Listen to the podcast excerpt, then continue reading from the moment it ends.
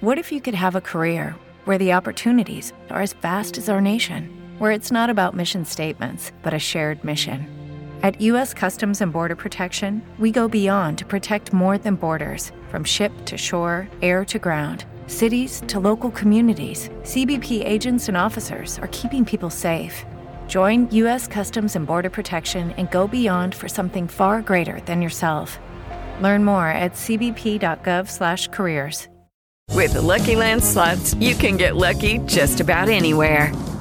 This is your captain speaking. Uh, we've got clear runway and the weather's fine, but we're just going to circle up here a while and uh, get lucky. No, no, nothing like that. It's just these cash prizes add up quick. So I suggest you sit back, keep your tray table upright, and start getting lucky. Play for free at LuckyLandSlots.com. Are you feeling lucky? No purchase necessary. Void where prohibited by law. 18 plus terms and conditions apply. See website for details. Bigfoot and beyond with Cliff and Bobo. These guys are your favorites, so like, share, subscribe, and rate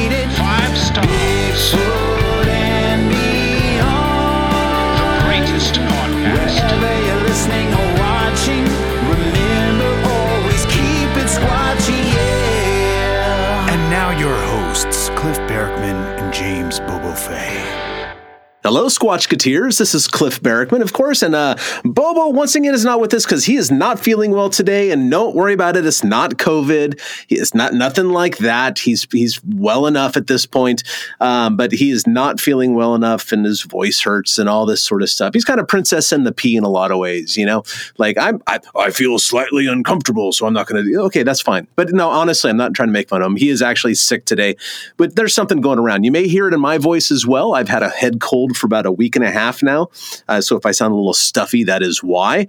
Um, and I think something like that has got Bobo right now as well. It's all that running around and stuff he's been doing. You know, like uh, like a couple weeks ago, he was all, driving all over California for the production company and stuff.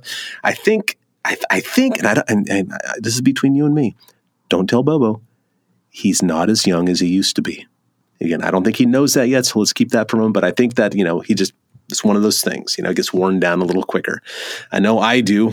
But anyway, so that's the deal. So you're stuck with just me again today, uh, which is fine. Uh, we do that every once in a while. That's kind of the reason why we have two hosts after all.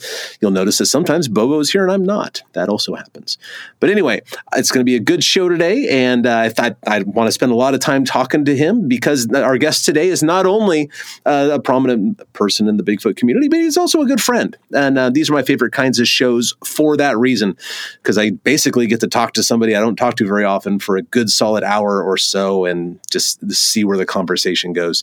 So um, you may or may not know this dude. If you don't know where he or don't, don't know who he is and you haven't been paying attention, um, he is uh, not only the brains, but also the looks behind Small Town Monsters. Yes, that is correct. Today's guest is Seth Breedlove. Seth, you are a lovely man. Uh, welcome to Bigfoot and Beyond with Cliff and usually Bobo. How are you doing today?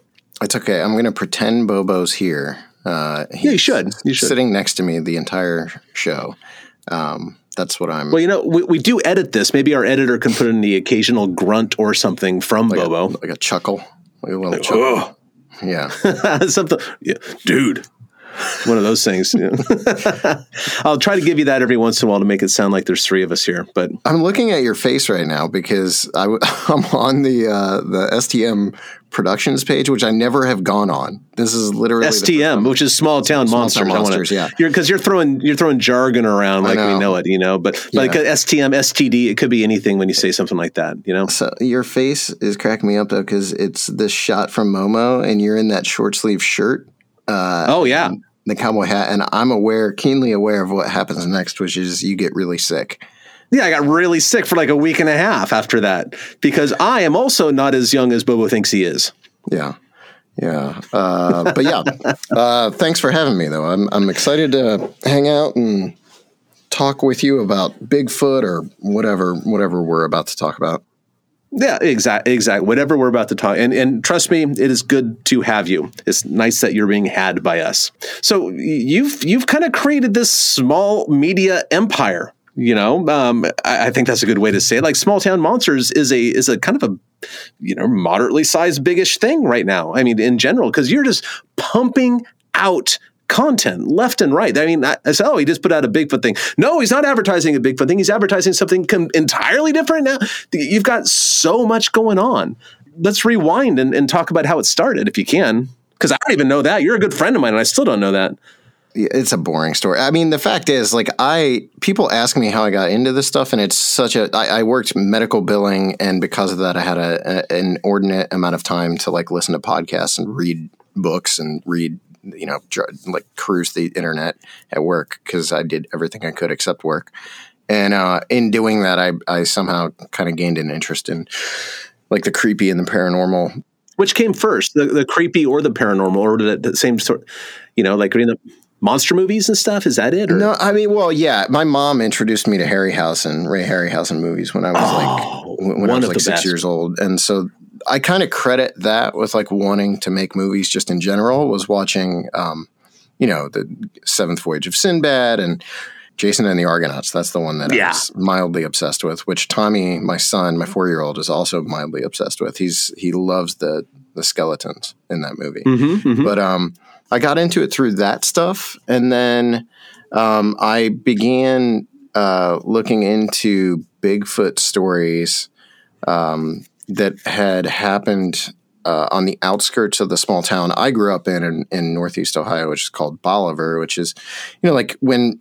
I'm, are you familiar with like the Sasquatch Triangle? I'm sure you are.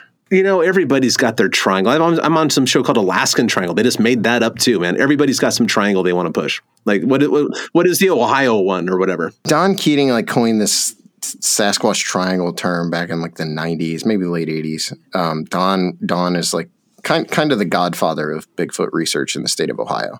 Absolutely, he had another good friend, a guy we should have on the show. Thinking about it, yeah, he'd be great. His his fantastic uh, like stories and stuff. But yeah, he had he had noticed a pattern of sightings that happened in this area that you could kind of map to a triangle, and uh, the northern tip of that t- triangle ends just below the town of Bolivar, which is where I grew up. So.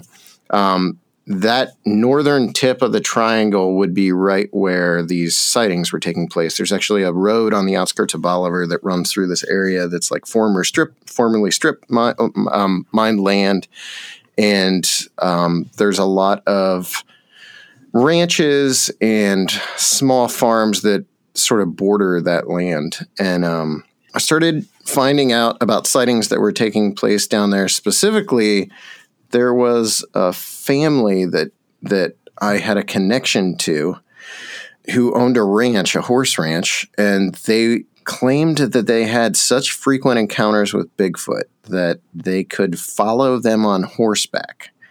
And it seemed absolutely absurd to me, but the fact was that these were not the type of people you would expect to make that stuff up. The husband uh, of the the woman who initially told me about the encounters, um, so the landowner, he was actually like the district attorney of uh, Stark County at the time, like Canton, Ohio at the time, and uh, and she owned. She was like a really prominent dentist, owned this huge dentist practice in Canton, and and they were very like well renowned people in the area, but they had these wild stories. And so I started driving down there uh, anytime I could because um, I had moved out of the area, but I would go back and drive around those roads day or night. And I ended up starting to like stop. I would stop my car and talk to random people that I saw walking around, which is what you do. Which I kind of like started doing things like that simply because I was a, a reporter for a for a newspaper at the time, and so like I was employing some of those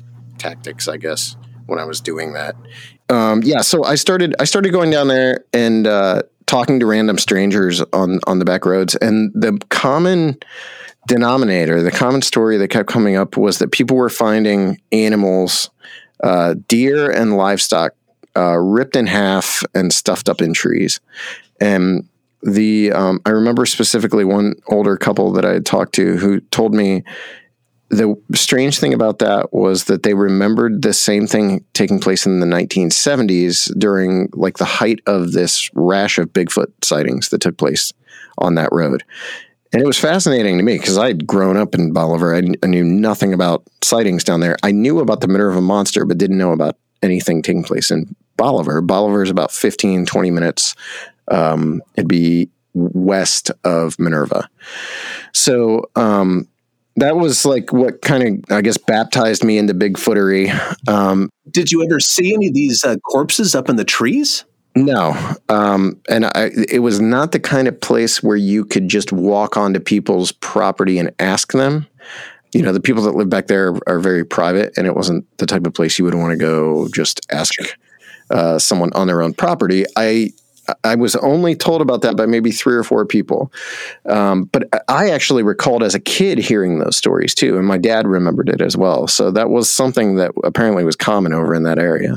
But that kind of like got me interested in the subject, and from there I I decided to. Uh, to make a, a, documentary in 2014 about the Minerva monster case, which was another like local monster that I was vaguely aware of having grown up in Bolivar, which again is it's not far from Minerva. And as a kid, we didn't say like I, I didn't know anything about Bigfoot. That wasn't a thing I was aware of, but I was definitely aware of the Minerva monster because kids in my neighborhood would say, "Don't go out in the woods after dark, or the Minerva monster will get you." And so as a kid, I was aware of that. I just didn't know that was a Bigfoot. I never connected the two things. But um, once I had an interest in the topic, I decided I wanted to do something with that. And I, I had also had an interest in filmmaking, obviously. So uh, I just combined those two things. And we made a documentary in 2014 called Minerva Monster. And um, because I was writing for newspapers in the area at the time, I had media connections, a lot of them. And so uh, Minerva blew up around the state of uh, not not the town of Minerva blew up. Minerva Monster blew up. Um, got a Thank lot God. of yeah, uh, got got a lot of like media attention, um, and you know I can remember before the movie was even out, we were getting calls from like production companies in Los Angeles wanting to make like a show about me and my friends like looking for monsters which had nothing to do with the movie. The movie is just straight ahead, like retelling of this really, you know, a, sort of um, forgotten piece of Bigfoot history in Ohio. But um, yeah, we put that movie out in 2015. It came out in May of 2015. There were 2,000 ish people that crammed into downtown Minerva uh, when the premiere happened, and we sold out four or five screenings at the Roxy Theater. There were lines down Main Street, and they had to close the streets down, despite the fact they weren't prepared to do that. And it was insanity. Um, and from there, we we uh, decided we were going to keep doing it, and we flipped the money we made on Minerva into a movie called Beast of Whitehall, and then we did the same again with a movie called Boggy Creek Monster later that year, and then we just kept going from there. You're just kind of going down like the, the classic cases that people know about, you know. Because I, I, I, of course, had heard of the Minerva monster, um, and I'm from California originally, and you know, Whitehall's the big name, and Boggy Creek, of course, is huge, and you know, you go into the Mothman stuff and Chestnut Ridge, like these are all the big names in Bigfoot from your area. So you're just kind of going big case to big case to big case and digging in. Then it sounds like. Yeah, uh, by the time we had finished Boggy Creek, I was kind of over Bigfoot like I was overdoing the this style of Bigfoot film. Um, because the legend so we separate our movies now. We have the on the trail of series and then we have the what we call the legend movies and that's like where we started. Minerva and whitehall and boggy creek and mothman at point pleasant invasion on chestnut ridge flatwoods monster and bray road beast. That's all we call all those the legend movies and those are uh, witness focused retellings of you know, sort of um, famous. You can call it folklore or or urban legend type stories, whatever you want to call it. That's kind of the focus, and we retell the accounts in like a very stylized, uh, cinematic way, and it's very different from what we do with on the trail of, which is sort of just exploring these topics in a in a grounded, you know, real world way without without all the recreations and stuff. So we kind of have two different uh, modes of of tackling this stuff.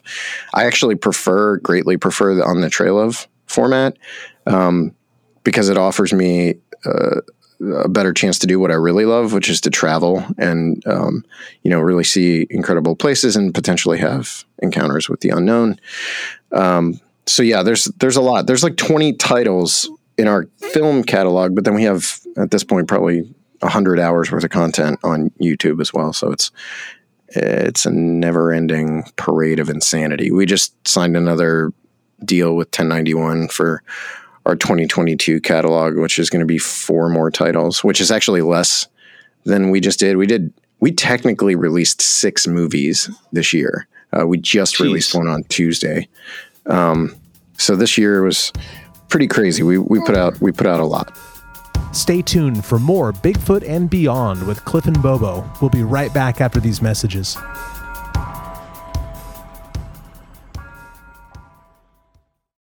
Lucky Land Casino asking people what's the weirdest place you've gotten lucky? Lucky? In line at the deli, I guess? Aha, in my dentist's office. More than once, actually. Do I have to say? Yes, you do. In the car before my kids' PTA meeting. Really? Yes. Excuse me, what's the weirdest place you've gotten lucky? I never win and tell. Well, there you have it. You can get lucky anywhere playing at LuckyLandSlots.com. Play for free right now. Are you feeling lucky? No purchase necessary. Void where prohibited by law. 18 plus. Terms and conditions apply. See website for details.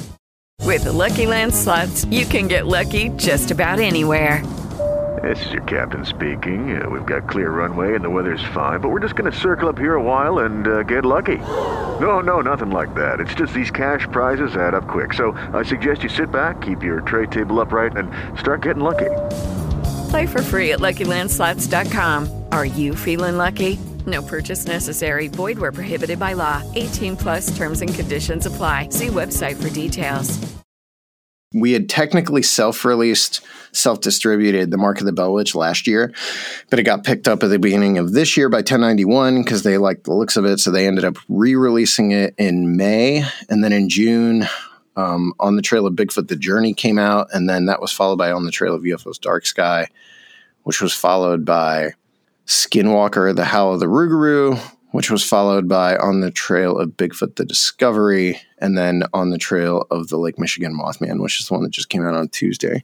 And that's in between doing, I mean, the Bigfoot Project, which is the YouTube thing we just launched, which, you know, I've been, I got some really nice comments from people when that came out, but it was like unexpected. I, I honestly view that series, like that particular series, the Bigfoot Project, as like a vlog. Like it's basically, I just, I'm going to active areas and filming myself in those places. And uh, you know, right now the focus is Minerva, but I think we'll branch out eventually to some other spots.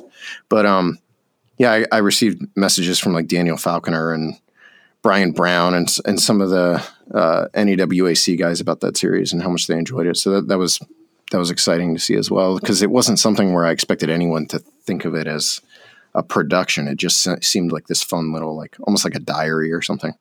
Since we're talking about that right now, where can people see that if they want to do that? We'll go over it at the end, of course, too. But if you know, for people who are listening, The Bigfoot Project i- i- um, is on YouTube along with Beyond the Trail. Those are the two big like.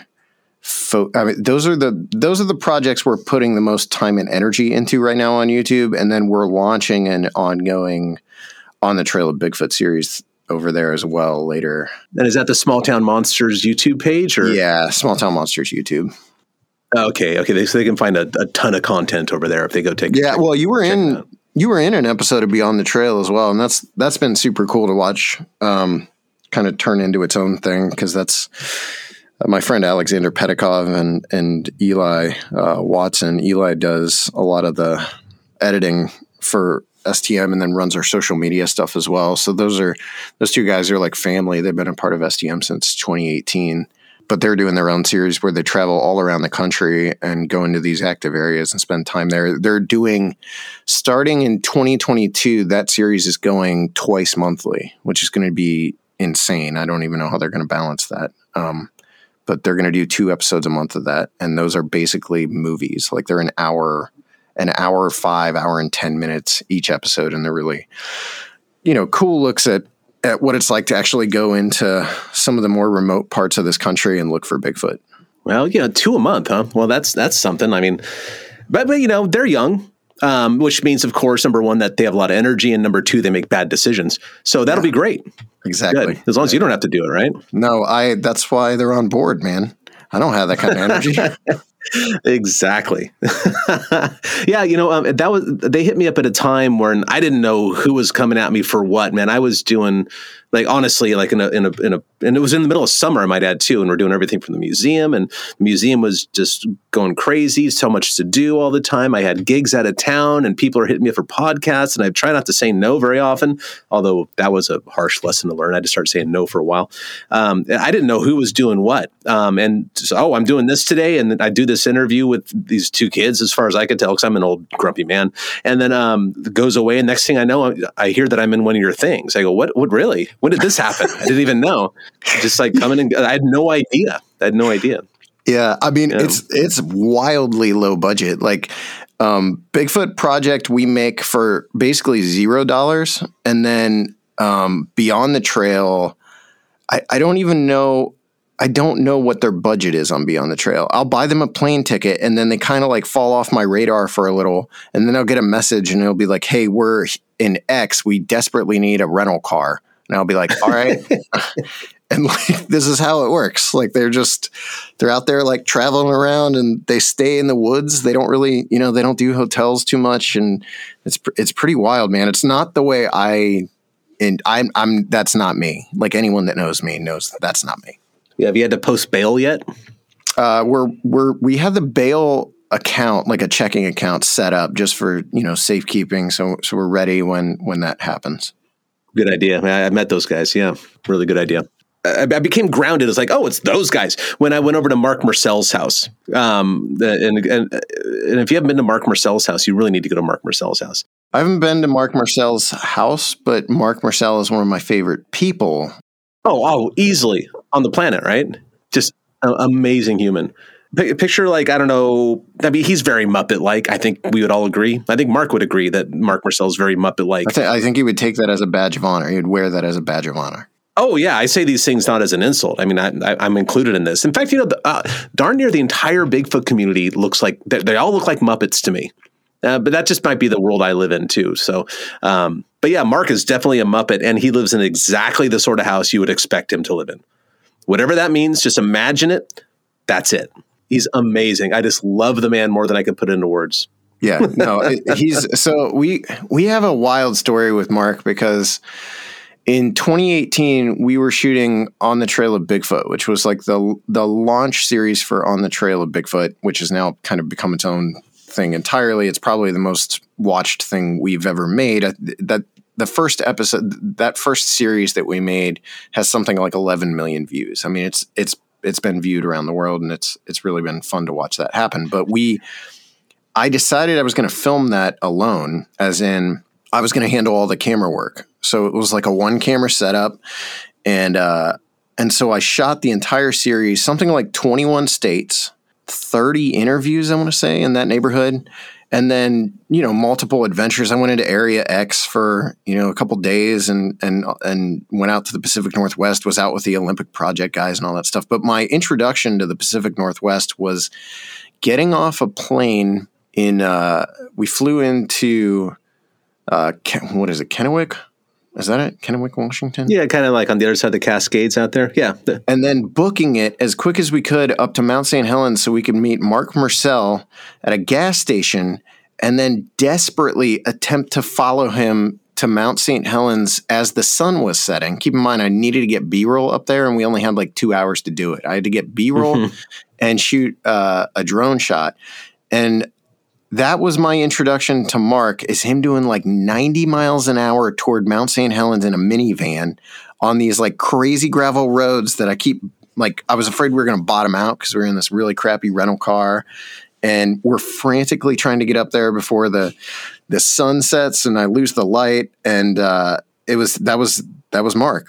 That was uh, that was my introduction to Marc Myrsell, and then we got up there just in time. I shot maybe like five minutes of B roll, uh, and then we launched into his interview with the sun setting behind Mount St. Helens as his backdrop. I mean, it was like a gorgeous setting for for something like that. But that was that was my first experience with Mark, and then the next day was uh, more of the same. We like booked it over to the Olympic Peninsula and went up. Um, went on a hike with Shane and Shane ended up deciding he was going to like run me up the side of this mountain in a very short period of time and then back down. And I got like vicious altitude sickness and was pretty much done filming then because I had to be, uh, I was incapacitated for like three days. I was pretty much throwing up and just, yeah, just throwing up all the time and unable to sleep and couldn't breathe for, for three days. It was awesome.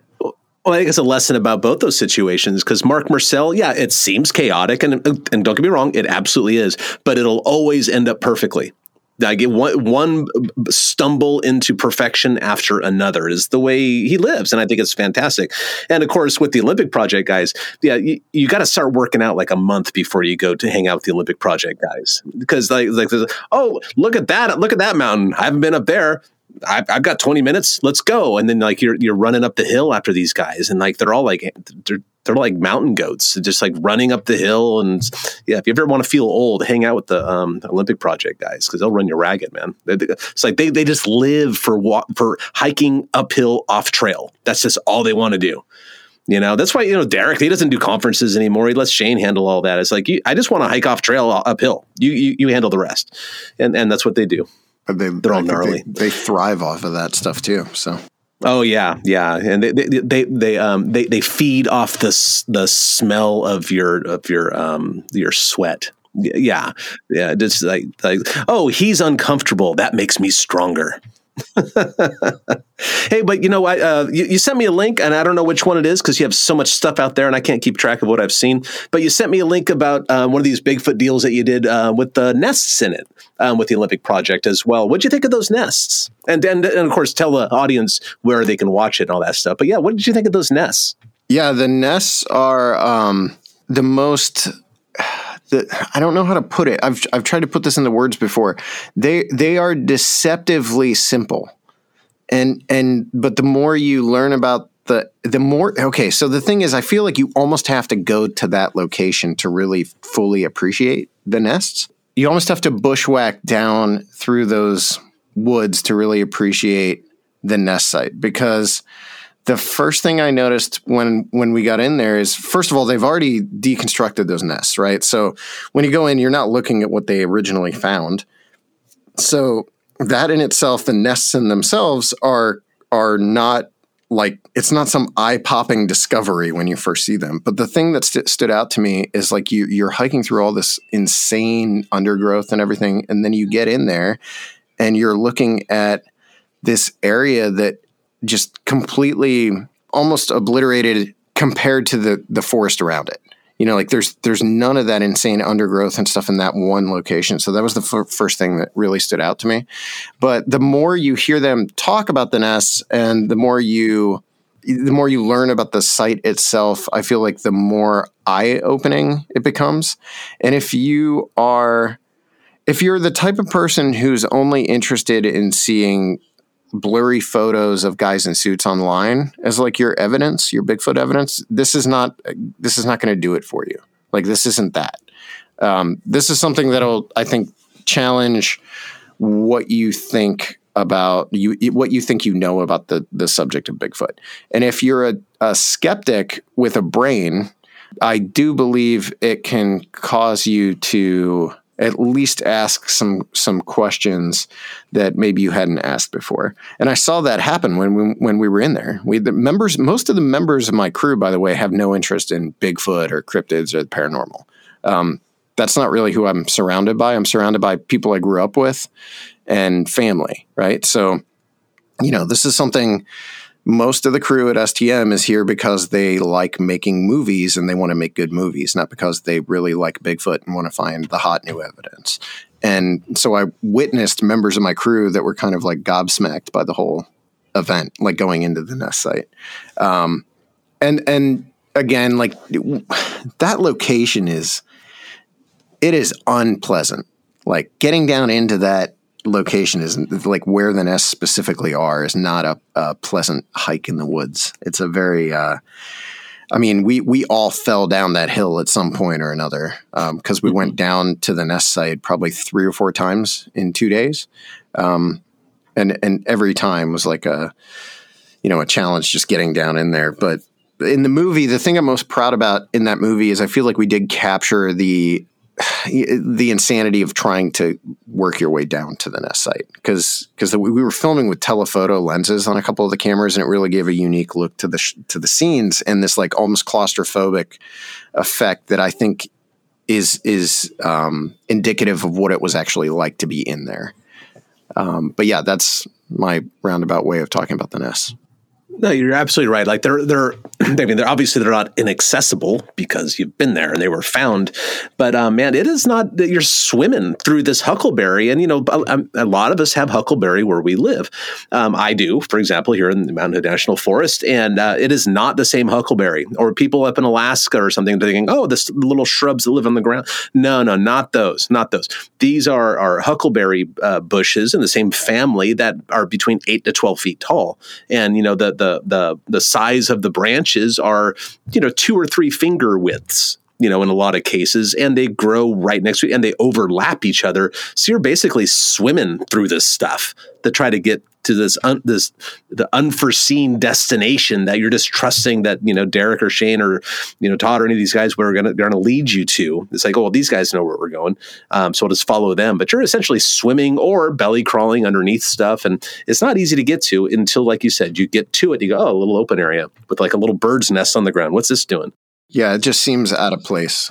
Yeah, and now these are the the first uh, nest site. This is even the second nest site that was just discovered last year, right?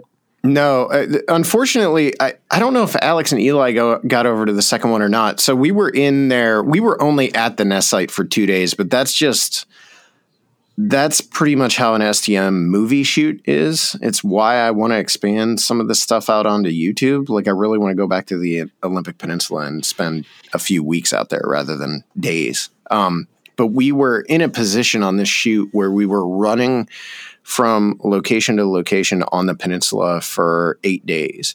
Um, so we started down around Capitol State Forest and then worked our way around the peninsula. And then, you know, we worked our way to the nest site uh, for what was it, like two days. Um, mm-hmm. And then we spent two days at the OP HQ, but we also spent, you know, a couple days out on the coast and a couple days up near, uh, where was it? Oh up near Forks, and it was just we we saw as much of that area as we could in the time we were there, and uh, you know, unfortunately, at the end of the day, you're only you only have so much time to shoot something like this when you're working with a budget that's like eight thousand dollars.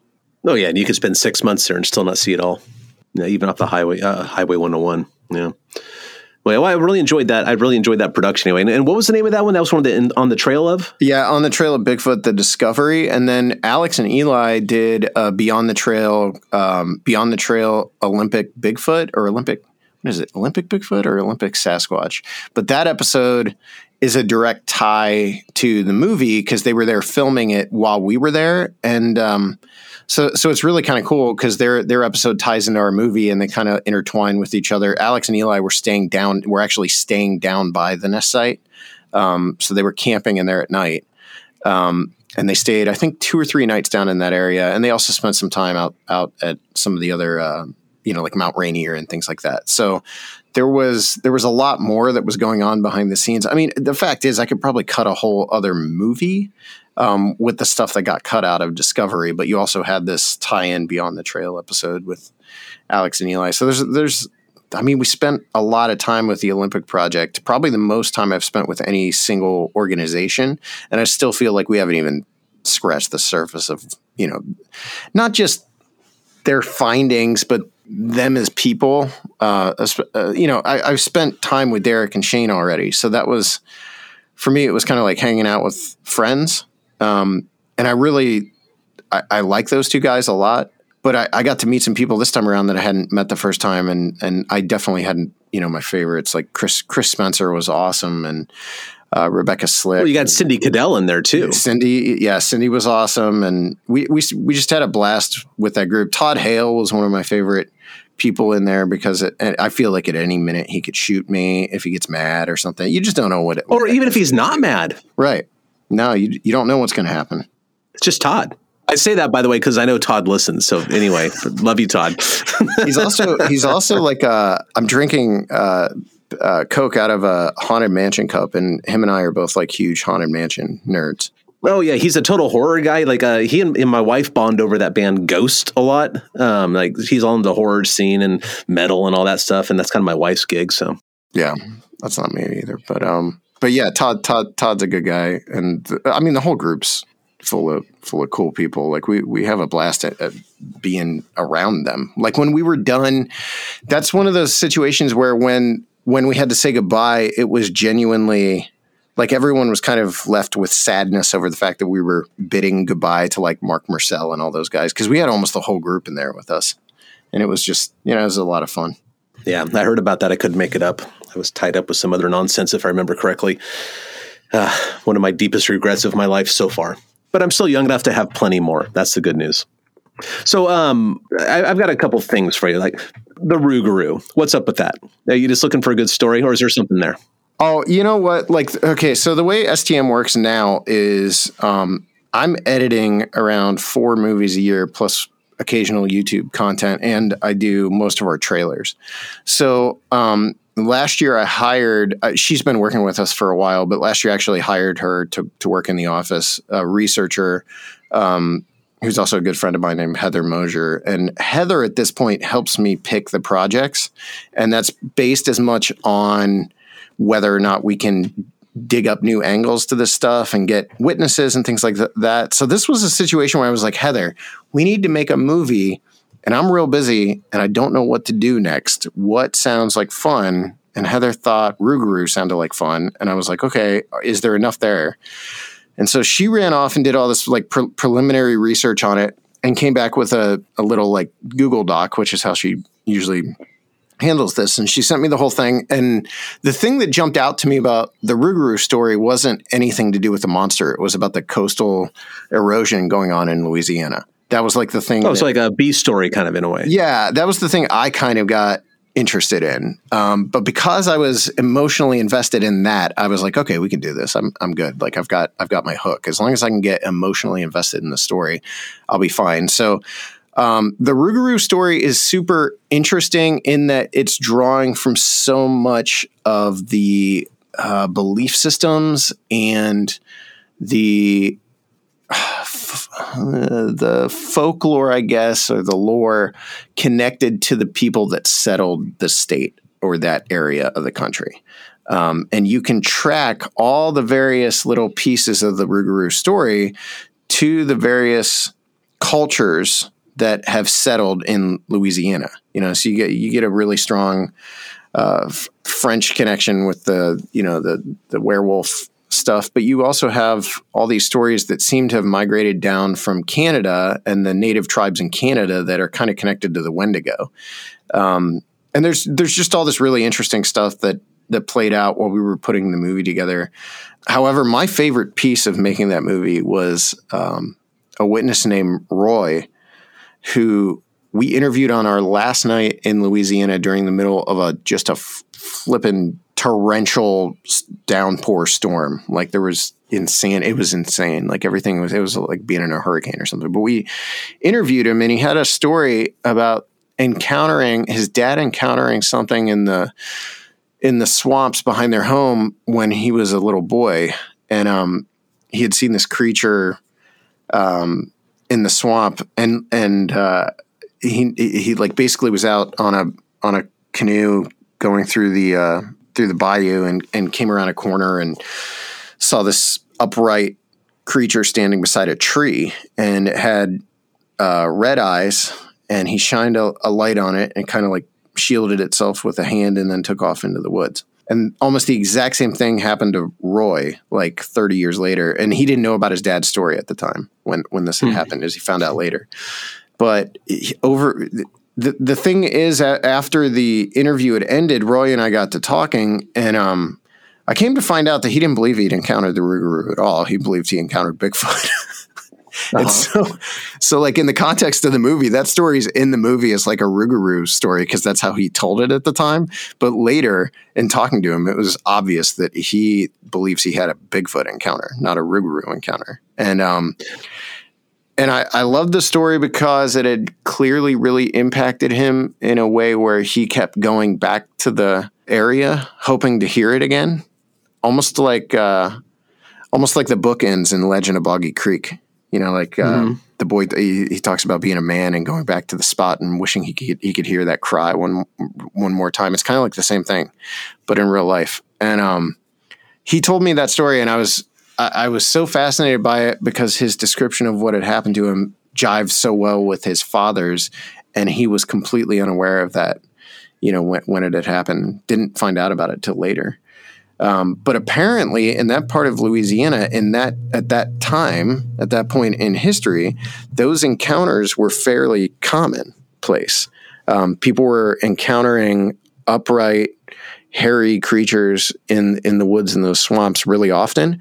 But you know what's happened because of the coastal erosion that landscape has changed dramatically, and a lot of those areas that used to be swamp are now, you know, bayou or or, or it's it's completely salt water and and there's all those trees have died and it's a weird place man because we were down in um, which is as far as i know cocodrie was almost wiped off the map during this most recent um, what was that ida was that the one that came through it essentially obliterated Houma which is where that was our small town at the heart of that movie um, oh no kidding that, that's where uh, my guitar teacher was born and raised yeah, a lot of the buildings, the historical buildings that we filmed when we were there aren't standing anymore. And that was just last March that we shot. No kidding. Um, wow. But yeah, a lot of the it was interesting to hear from him because he believes that that he encountered a Bigfoot and that that there used to be frequent encounters with Bigfoot in those swamps and that they're no longer there. Um, due to the coastal erosion, which was just such a weird, like it's such a, it reminded me of when I was filming X and we got into, that was the first time I really had uh I guess thought of the the logging issues because I hadn't seen it. But you know when you go into X there's there's these areas right outside of X that are like totally clear cut, right? And um it's interesting to see that standing alongside this place that we kind of associate with Bigfoot activity and to think about oh does is does this have like an what, what kind of impact does it have on these creatures if any Stay tuned for more Bigfoot and Beyond with Cliff and Bobo. We'll be right back after these messages.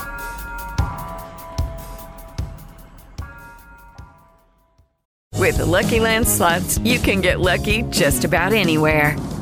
This is your captain speaking. Uh, we've got clear runway and the weather's fine, but we're just going to circle up here a while and uh, get lucky.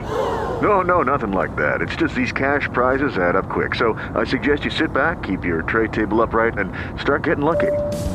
Play for free at LuckyLandSlots.com. Are you feeling lucky? No purchase necessary. Void where prohibited by law. 18 plus terms and conditions apply. See website for details. You spend enough time in in this subject and it stops being about spooky stories and and becomes a little more real world. Like th- that's been my favorite thing about being involved in bigfootery over the years is just kind of watching my own opinions on it and and take on it evolve with time. Because i always say like my view on bigfoot is completely different from my view on most of the other subjects we cover. Because in those case in most of the other s- stories we cover um, i'm viewing it very much from like a folkloric standpoint. Um, that's why we interview so many folklorists. Like almost every movie has like a phd in folklore in it because that fascinates me when it comes to something like mothman and giant birds and you know some of that kind of stuff. I'm, I'm really interested in the evolution of folklore and tales that are told and things like that. And you can certainly have the same thing with bigfoot but um, just my view on it has changed with time and I'm I'm not as interested in that stuff as I am in how do these creatures live, uh, function, uh, what are they? you know, like those sort of things. like right now, what's got me interested is like in in Minerva, it's it's winter here, so it's cold. There's no leaf canopy, and and the habitat for them there is not huge in terms of the wooded areas. It's not like massively dense forest there. There's little pockets of patchy woods because you're in Northeast Ohio. And I'm, I'm interested in where they're going. So I've been kind of like, when I go out there right now, I kind of like explore around. I've been trying to go into some of the really like dense undergrowth areas, like bushwhack back into some of those spots and, and look around, but I don't even really know what I'm looking for. Because keep in mind, I'm not a Bigfoot researcher. I'm like first and foremost, I'm just a filmmaker. But I'm I'm very my my view on Bigfoot has definitely evolved, and and now that I've seen one for myself, it's kind of ever evolving, I guess. I know you've been working in an area recently because you've expressed interest in bringing me out at some point. Um, is that where you saw one? Yeah, and I, I don't even remember if we talked about like how I came across this property property or any of that kind of stuff. But basically, like it's it's right outside of Minerva. It's um 400 and some acres, and Heather, the our researcher, uh, owns it. Like it's her property. Uh, it's her and her husband's property and it's it's been in the the family for generations. His mom, who lives a couple miles down the road, but shares definitely the the forests will connect to to her house. She had a sighting, and I want to say it was December of 2017. Um, she owns a a large. Um, chunk of property as well that has a really cool swamp that we actually used for some of the recreations in Rougarou, fittingly. Um, hmm but she um, she was looking out the window of her farmhouse uh, toward a soybean field, and um, it was December. It's like mid December, and she saw a shape in the field, and it, this is you know pretty far away. I don't maybe two maybe 150 yards maybe 100 yards something like that away from her and she's looking out there and um, she sees this dark shape and she she assumes it's like a deer or a bear maybe even because you're close enough to pa that you know bears wander into ohio all the time. And i mean there's bears in ohio regardless of what people say. But um, she's looking at this thing trying to figure out what it is. And then all of a sudden it like stands up and then on two legs books it across the field um, yeah. as she's watching it. So there's there's been sightings on this property we're trying to get to the point where we can talk to neighbors as well about you know whether or not they've had encounters or anything.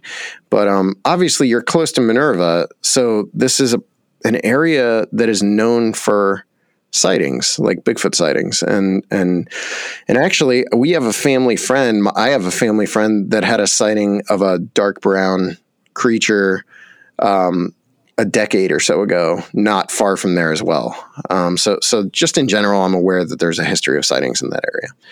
So we went there in very early September to film an episode of Beyond the Trail, um, just as a one-off kind of like fun, like weekend, like let's do something kind of relaxing. Alex and Eli had just got back from this crazy trip where they went out to Utah and Colorado and did all this camping and stuff, and they kind of needed to wind down. So we d- decided Minerva was the place to go and so they they came out and we filmed um, on Heather's property for maybe like four days, four or five days, and um, nothing too crazy happened.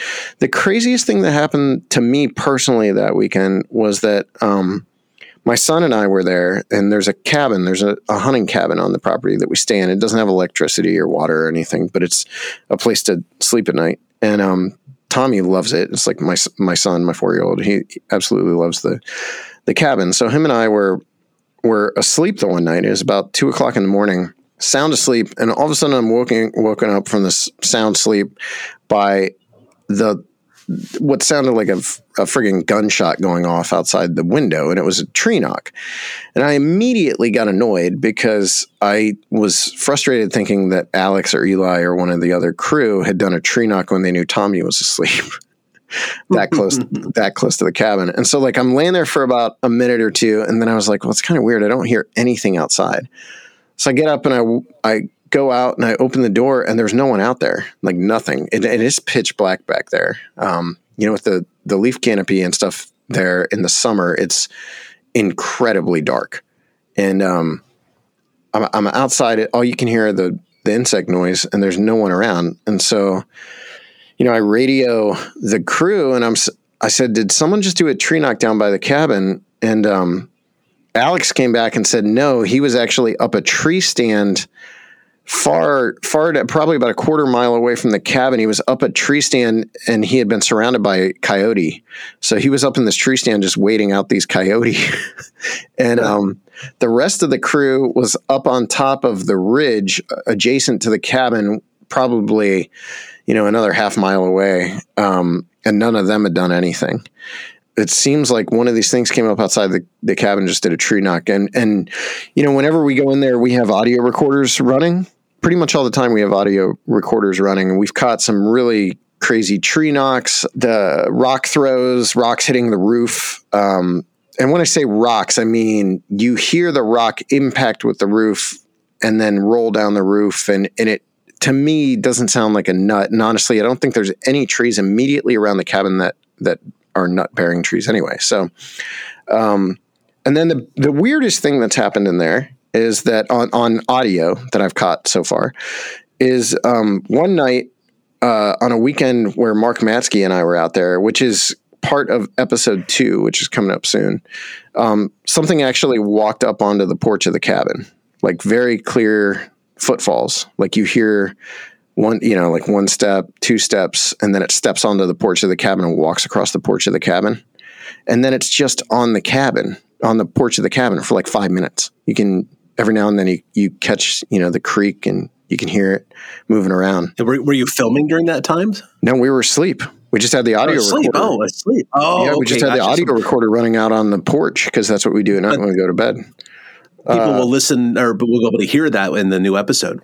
Yes, that should be in the new episode. That's the not the most exciting part of the, that particular episode. Mark almost got taken out with a rock. Uh, rock missed his face by an inch, maybe. I mean, it went right past his ear, um, and you hear that on on the camera because I was filming when that happened.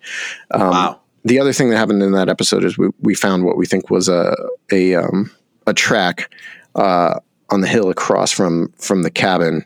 Um, immediately after hearing some really bizarre vocalizations, which are also caught on camera, which are these weird, like kind of melodic hum noises, very deep, bassy, melodic humming.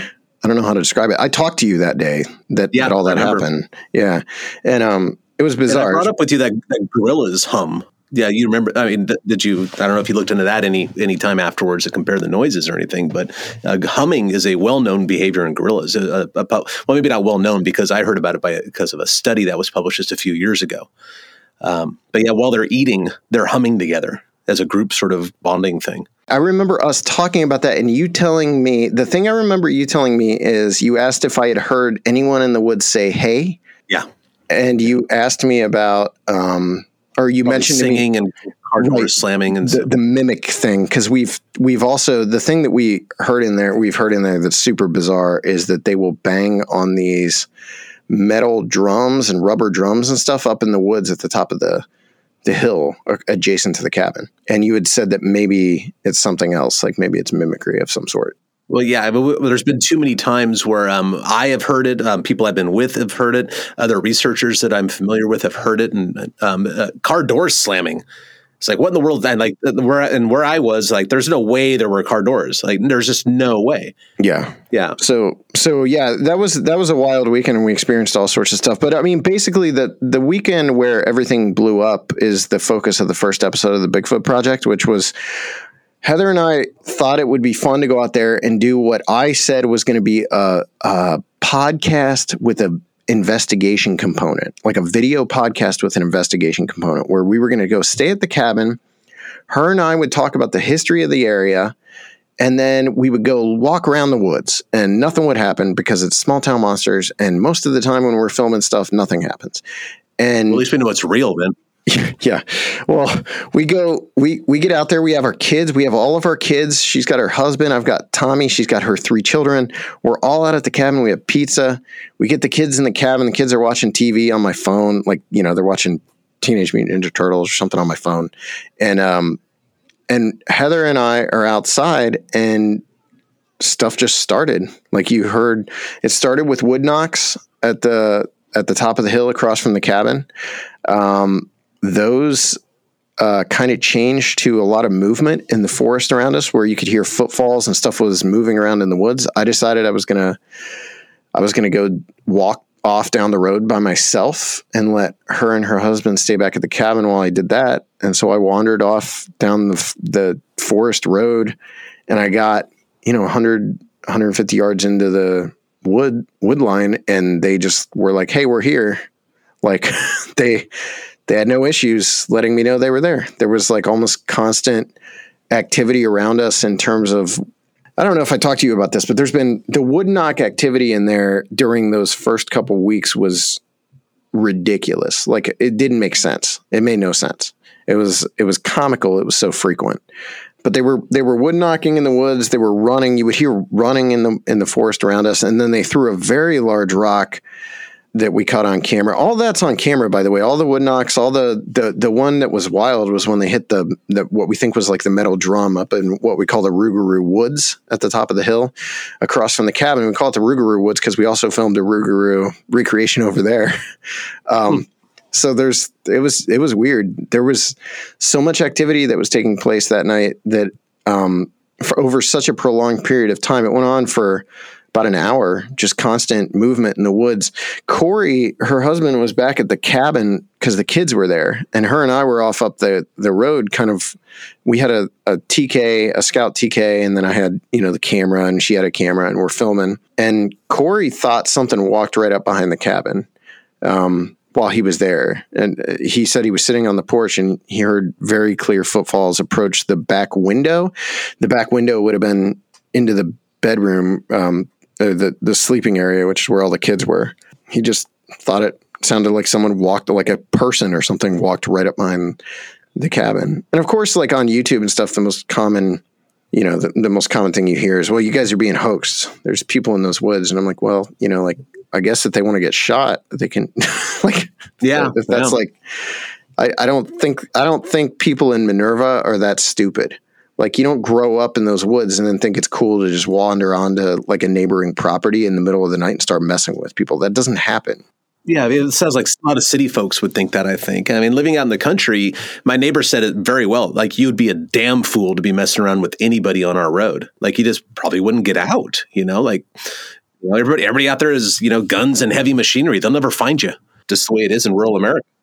So we had we had a lot of activity that first night, and then the next day, I was out um, with Corey and another member of the crew um, hanging uh, trail cameras, putting up trail cameras just to just to capture the wildlife because we know that there's a ton of coyote. I, I, actually, think there's more coyote on that property than we were aware. A few weeks ago, we were out there and I saw four of them in broad daylight running along the cabin, uh, the hill right behind the cabin. Well, God, they're running Alex up trees. Yeah, yeah. You know, they're, they're intense out there. But um, yeah, it was.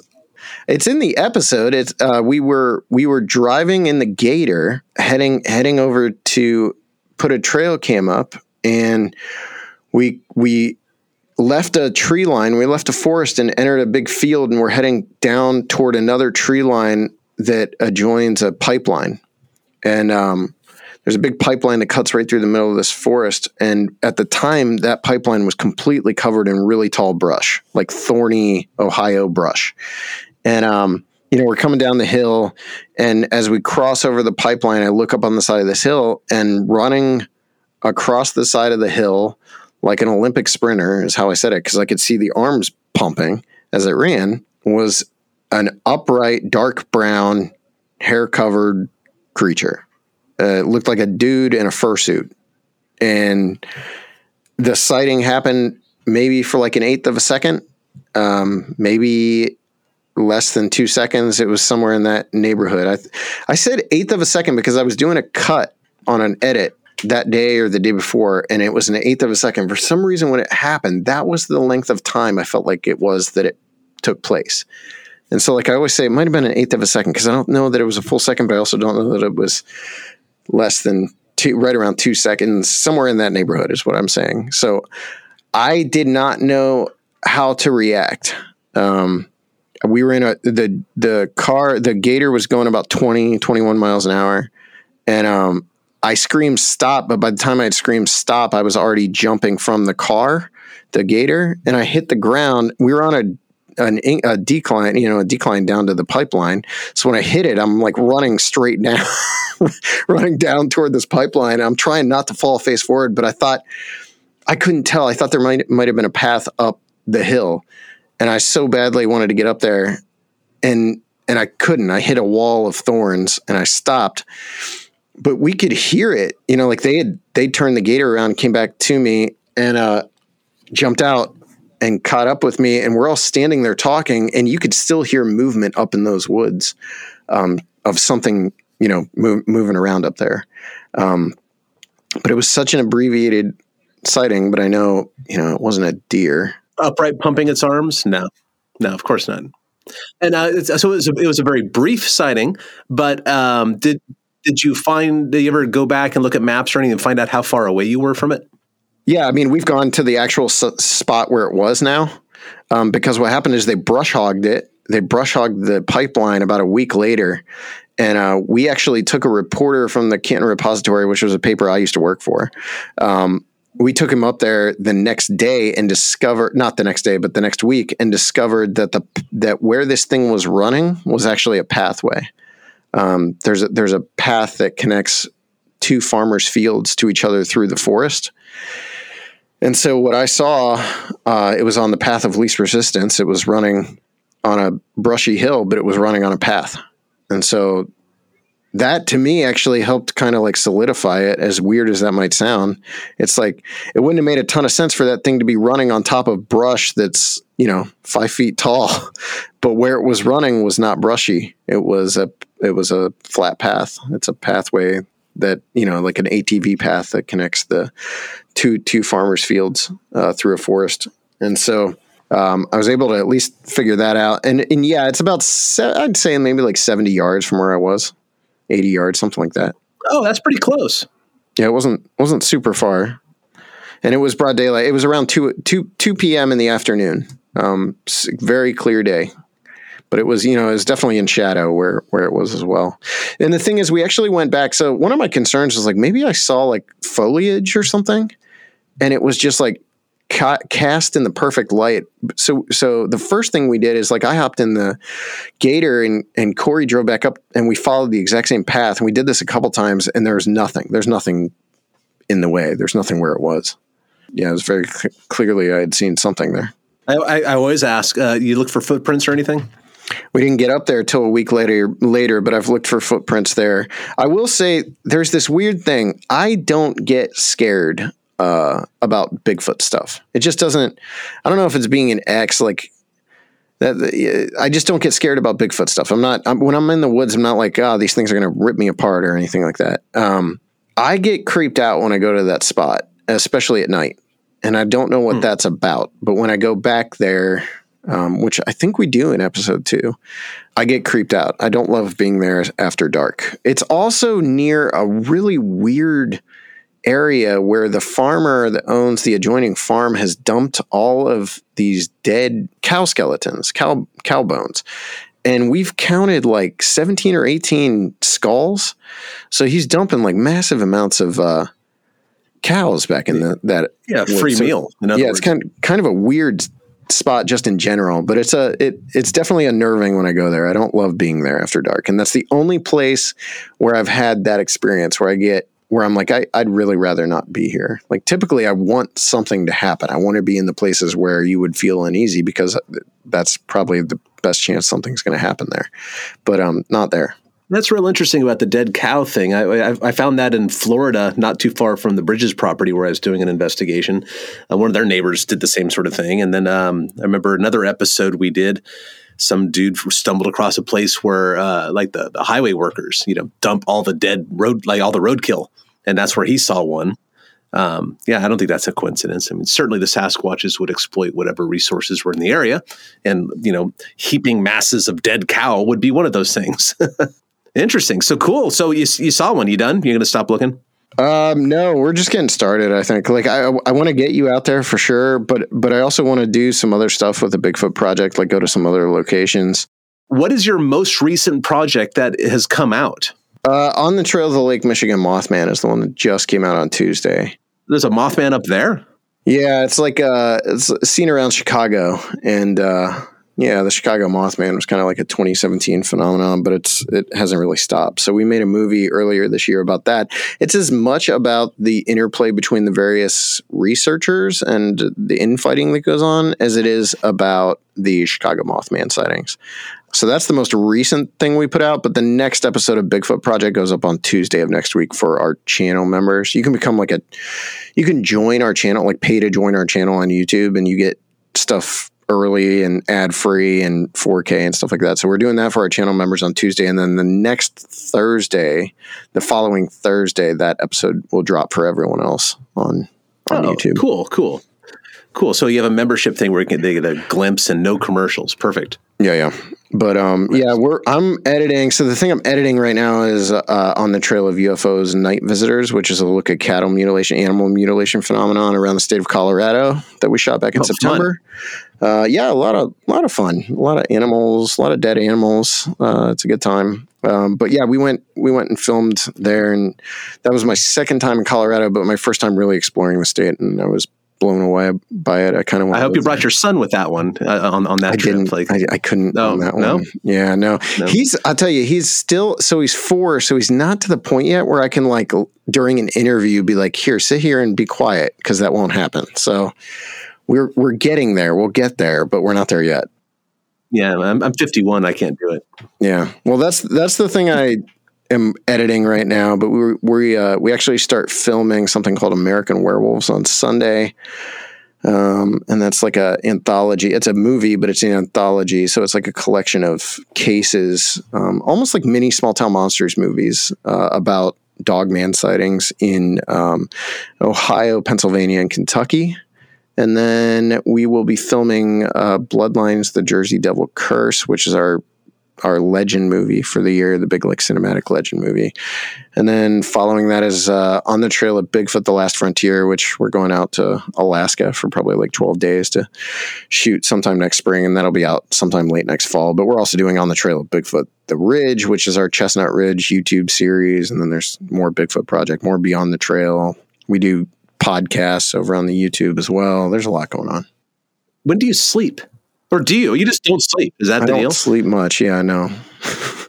Yeah, you, you- all this and a kid to boot. So like, I, I just and I thought I was busy, and I was complaining about being busy earlier. The same, epi- I can't even believe the my lack of consideration there. no, I mean, I've been around you. You're a busy man. Yeah, I'm also not known for being considerate, so it's perfect. We both know that's not true, Cliff.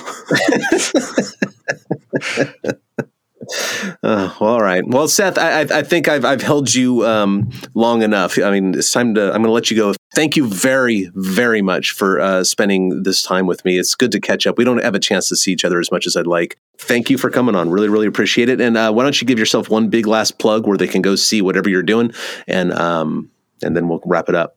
Yeah, smalltownmonsters.com should just point you to where everything is. All our movies are available on like Amazon and Vudu, Google Play, YouTube. If you're international, I just found out this past week someone in Australia had been asking where they could watch our movies. They found them for sale and rental on YouTube movies. So I think that's like the international solution right now because a lot of people are telling me they can't get it in other countries on Amazon. So try YouTube. Uh, let me think. YouTube is also like just standard YouTube is where you can find all our original series and stuff that we're doing over there. If you're interested in supporting it and also getting stuff like far in advance of everyone else and in 4K, you can become a channel member by selecting a subscription you want to sign up for. That also helps us make the stuff that we're doing over on YouTube. So if you want to help us grow that, just check out the YouTube and subscribe and all that stuff. All right. Well, with that, we'll let you go. Thank you very much, everybody, for listening. Um, I'll tell Bobo you miss him and love him. I spoke to him just yesterday. He's he'll he'll be fine. He's just dealing with this winter cold stuff that I'm just getting over myself. So, all right, everybody. If you want, go to uh, well, if you want, not tell you what, not even if you want, go do this now. Go to SasquatchPrints.com, buy a cool Bigfoot and Beyond T-shirt. It helps us keep afloat. Thank you very much for listening. Tell all your friends, phone the neighbors, wake the kids, tell them to subscribe. And until next week, keep it squatchy.